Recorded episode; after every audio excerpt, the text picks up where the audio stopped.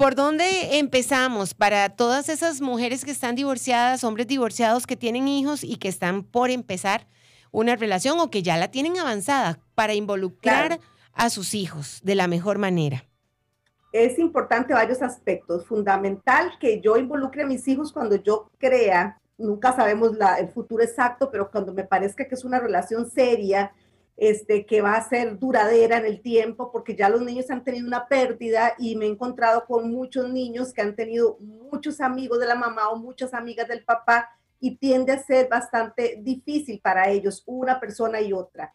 Hay que entender que los niños inconscientemente van a percibir a esta nueva pareja de su mamá o su papá como un rival, ¿verdad? O como un sustituto. Y por eso hay que darles oportunidad y no presionarlos para que los acepten rápidamente. Una recomendación es siempre esperar que pase un tiempo prudencial de la separación o del divorcio y acercarse a los niños como un amigo, como una amiga, ¿verdad? Podemos ir a, no sé, en otros tiempos que no hay COVID, a comer, a salir al cine, pero que estos adultos, es mi recomendación personal, no se estén dando la mano, ni besos, ni nada frente al niño, porque hay una confusión los niños me dicen, es que es un amigo de mi mamá, pero se besan en la boca. Entonces, como que yo no entendía y me quedé patinando. Si lo presentamos como amigo, vamos a tener ese proceso de introducción como un amigo o una amiga. Entonces, no va a haber ese tipo de acercamientos. Posteriormente, cuando pase más tiempo y haya cierto acercamiento entre las partes, uno podría decir, mira, este, me está gustando, fulanito, aparte, ¿verdad? Eh, me gustaría ser, que fuéramos novios o él me pidió que fuéramos novios qué les parece. No es pedirles permiso, es hacerlos parte, eso es importante. ¿Por qué? Porque los niños al perder a la relación de sus padres y llegar una nueva persona, hay como otro nuevo duelo porque aquí me confirma que la relación de mis padres biológicos como pareja se acabó. este, a veces queda una llamita ahí de que van a volver o se van a contentar y es increíble. Chicos, porque a cualquier edad, yo he tenido papás en la consulta que me cuentan, mis papás después de 40 años de casados se divorciaron y no perdemos la esperanza de que vuelvan. Mm. Entonces, si un adulto no pierde la esperanza, menos un niño. Pero cuando llega una tercera persona, como que ya hay un duelo de que eso no va a suceder. Y por supuesto, cuando ya estemos más en juego, más conectados, diferenciar muy bien los roles de cada uno porque esa nueva persona no va a ser el papá, ni la mamá, ni el sustituto, porque todos tenemos una silla única en, el, en, el, en este mundo que se llama vida. Entonces, la silla de papá siempre va a ser de papá, sea un papá presente o sea un papá este, ausente, porque a veces no están, ¿verdad? Por alguna manera, de alguna relación.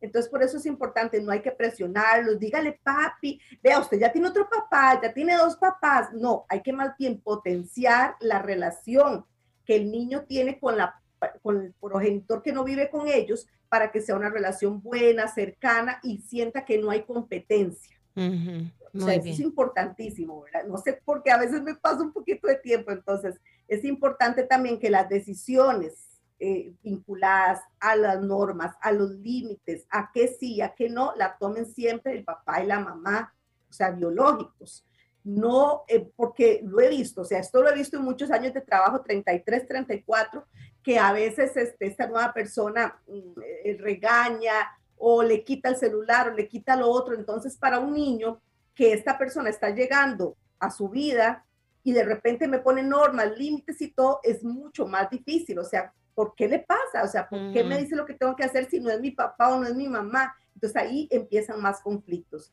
si hay algo que esta persona, esta nueva pareja le quiere decir a los niños del uso excesivo del teléfono, del tele, lo que sea, que se lo comunique a la mamá o a la progenitora o al papá para que sea ella que pase esta información como si fuera ella y no dice fulanito que usted es esto y lo otro y lo otro. Entonces, manejar ese canal siempre de que esta nueva persona es como un amigo para mí, ¿verdad? Puede ser, porque a veces llegan a la vida del niño muy, muy pequeñitos y casi se convierten pues en en una figura casi, casi paternal, ¿verdad? Maternal, porque ahí si llegó al año, a los dos años, pues casi, casi se va criando ahí como si fuera este, también su nuevo papá. Pero lo que sí es importante entender que de esta persona solo salga cariño, contención, validación al niño, apoyo, no críticas ni juzgamiento. Nos convertimos en lo que pensamos. Bésame en la mañana.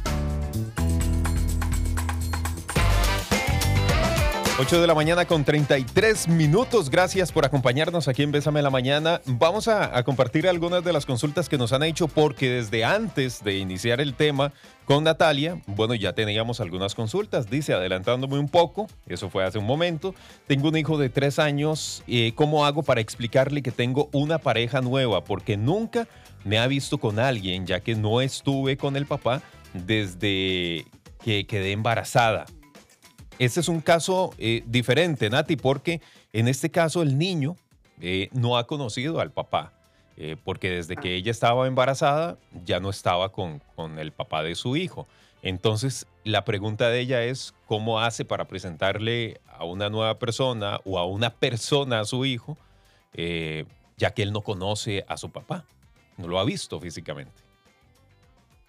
Claro, este, cada caso es diferente. En este caso yo le recomendaría que haga siempre el proceso como de la amistad, hable con el niño, jueguen, lean cuentos.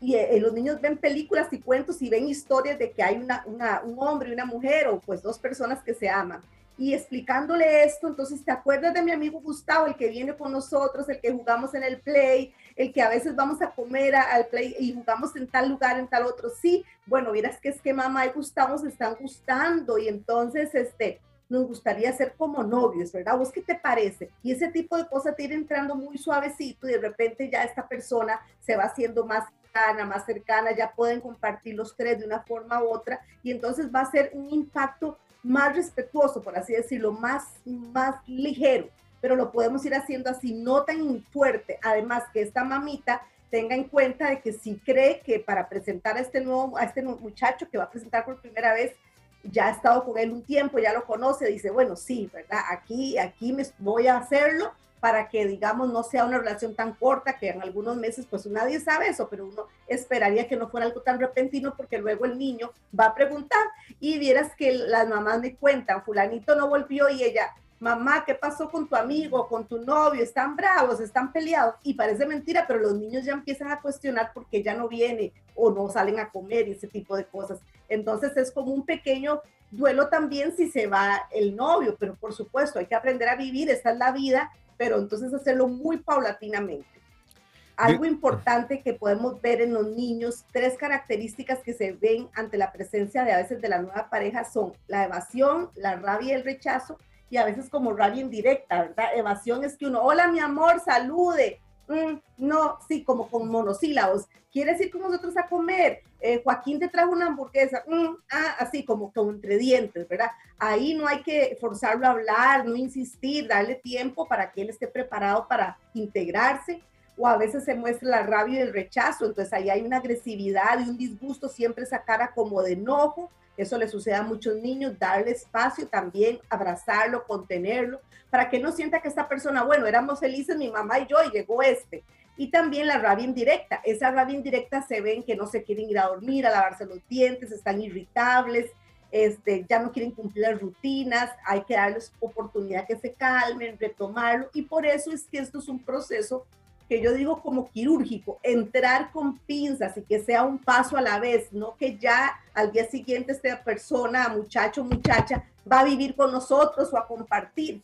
Me ha pasado en el caso contrario, que es una muchacha, o sea, una pareja del papá, y ya desde el fin de semana siguiente, ya todos los fines de semana van con la muchacha. No, es un proceso de acercarla y acercarla, pero a veces está, a veces volvemos a compartir tiempo juntos, porque lo que ellos me comentan es, ya no estoy solo con mi papá o sola, siempre está fulanita. Entonces yo quisiera también ir solo con mi papá a comer o eso.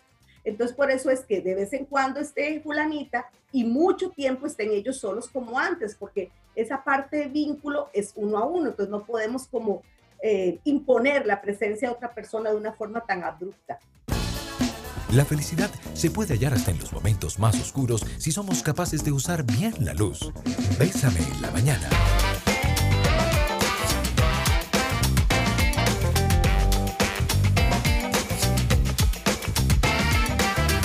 8 de la mañana con 46 minutos. Conversamos con Natalia Calderón en esta mañana, a quien le agradecemos muchísimo por estar con nosotros. Y hay más comentarios por aquí. Dice, me fascina el tema, estoy pasando por ese proceso, pero ¿cómo tratarlo con un niño de 13 años con autismo. Muchas gracias, saludos para usted y súper agradecido por tocar esta clase de temas. ¿Me escuchan, sí? Perfectamente, Nati. Sí, bueno, este, un niño con TEA o con características del trastorno del espectro autista, también tenemos que ver cuál es el nivel. Hay nivel 1, 2 o 3. Y cuando a veces este, en los primeros niveles, digamos, de que tienen un buen proceso de funcionamiento, que es la mayoría de los niños, ellos aprenden muchísimo con cuadros, con rutinas y con cosas que se hagan eh, constantemente, o sea, se repita. Entonces podemos tal vez dependiendo cómo sea el nivel de comunicación entre ellos dos, este, hablarle de un amigo o ir a salir con el amigo o hacer una rutina donde hayan fotos de que, digamos, están ellos dos solos, después está mamá, el niño y el amigo en, un restaurante o haciendo un juego como para que él sepa que sigue, que sigue, que sigue. Anticiparle, eso le va a ayudar para que él no se sienta tan perdido y, y que no tenga esos cambios comportamentales que a veces suceden porque llegó algo que no estaban esperando tratarlo prácticamente como lo haríamos con cualquier niño, solo que con más delicadeza y tenerle muchas rutinas con foto, que le ayude a organizar la información. Ya yo sé que el domingo va a venir, entonces el niño no se va a poner molesto porque tengo la rutina de lunes a domingo y el domingo tenemos la foto que vamos a compartir, no sé, con Pablo. Entonces ya estamos los tres juntos viendo tele o comiendo, entonces ya el niño desde muchos días antes, al ver a la rutina, ya sabe que ese día van a compartir. Hacerlo de una forma muy suavecita, despacito y por supuesto con mucho respeto. Eso es fundamental. Dice, ¿qué sucede cuando el padre biológico nunca estuvo presente? Mi hijo menor tiene 10 años, yo acabo de volver a casarme y mi esposo y mi hijo se llevan muy bien, pero en ocasiones mi chico se pone un poco difícil de carácter. ¿Está bien que yo le pida apoyo con autoridad a mi esposo? Como autoridad es a mi esposo. Y bueno, vieran que eso es un tema que ya, ya ahí no tiene que ver tanto la profesión, sino es como el criterio personal. A mí, a Natalia Calderón, le parece que la autoridad debe ser siempre de la mamá o del papá biológico. Si alguno de ellos no está, sí se ha dado caso que alguien llegó a la vida de este niño desde seis meses y realmente es su papá en todo el sentido de la palabra, porque papá es el, el que este, acompaña, ¿verdad? Una cosa es ser progenitor, otra cosa es estar ahí. Entonces, pues se da casi, casi el rol de papá en autoridad y todo, lógicamente que sin golpes ni gritos, sino como en normas, reuniones de familia y todo lo que tenga que ver si él tiene una relación con el papá, que en este caso no, pues sí hay que respetar ese rol del papá. Pero a mí me encanta personalmente que esta persona, que yo le llamo papá afectivo y no padrastro, que es como un poco despectivo, este, se encargue de todo lo bueno, que le dé mucho amor y, y, sea como, como un amigo, una persona que tenga ese, esa figura paternal o maternal que me llena a mí de seguridad. Si hay que llamar la atención por algo, pues lo podemos hacer de una forma más respetuosa, en una reunión familiar, mira, estás dejando la cama extendida, ¿qué te parece? ¿Qué solución podemos encontrar? Y no de ponerlo en una posición de autoridad como encima de una escalera que dé órdenes y órdenes, porque a la larga lo que he visto es que em, cuando ya tengo, ya he atendido un niño pequeño, yo llega a la universidad este, me dice, y él me llama la atención y no es nada mío, y esto y el otro. Y yo le decía un día, esto es un adolescente, pero amor, él te ha pagado toda la universidad, ah, pero eso no le da derecho para darme órdenes. Entonces siempre hay como una resistencia que he visto a lo largo de los años. Por eso está bien tener una autoridad, pero muy respetuosa, y si ya es algo muy, muy fuerte, hablarlo con la mamá para que ella sea mediadora. Lo último que queremos es entrar en un conflicto donde ellos dos no puedan ni verse, no puedan comer juntos, o este, se ignoren. También he tenido papás, eh, papás afectivos que me dicen, yo no me meto con él. Y entonces la mamá me dice, no se mete, pero ni le habla. O sea, él hace un chiste en la mesa y no contesta. Bueno, eso también es un tipo de agresión, ignorar. Entonces yo le digo al papá afectivo, si usted tomó este camino de empezar esta nueva familia, usted no puede ignorar al muchacho. O sea, por más que usted piense que es grosero, lo que sea, a usted le toca doble esfuerzo que tal vez le tocaría un papá biológico. Entonces, ser papá afectivo conlleva mucho amor, mucha disposición, mucha apertura, pocos o ningún grito y cero golpes. Muy bien. Vamos cerrando nuestro programa, pero eh, sí necesitamos hacerle un cierre como tiene que ser. en recomendaciones, Nati. Bueno, recomendaciones, lo que nunca, nunca tiene que hacer imponerle a esta persona a su hijo o decirle, tiene que quererlo, si quiere le dice papá, lo que nunca hay que hacer es dejar de compartir tiempo especial a solas con su hijo o hija y que siempre esté la otra persona. Esos momentos son sagrados. No sé, este, los sábados vemos una película en la noche juntas y de repente hay una tercera persona, pues un sábado sí, un sábado no. Del, del, todo que esta persona no venga a quitar esos espacios. Mucho usar pinzas, hacerlo muy, muy despacito, con mucho amor y entender que el niño siempre va a tener este, eso de que si quiere más a este muchacho que a mí o a esta muchacha y entonces por eso hacerlo sentir valioso, amado y significante todos los días de nuestra vida. Muy bien. Qué lindo, Nati. ¿Cómo te pueden encontrar para tal vez igual alguna mamá, algún papá que quiera hacerte alguna consulta? Igual Nati está subiendo información siempre súper valiosa que nos ayuda en la crianza, siempre de forma positiva. Entonces, eh, para que la puedan seguir y la puedan ubicar.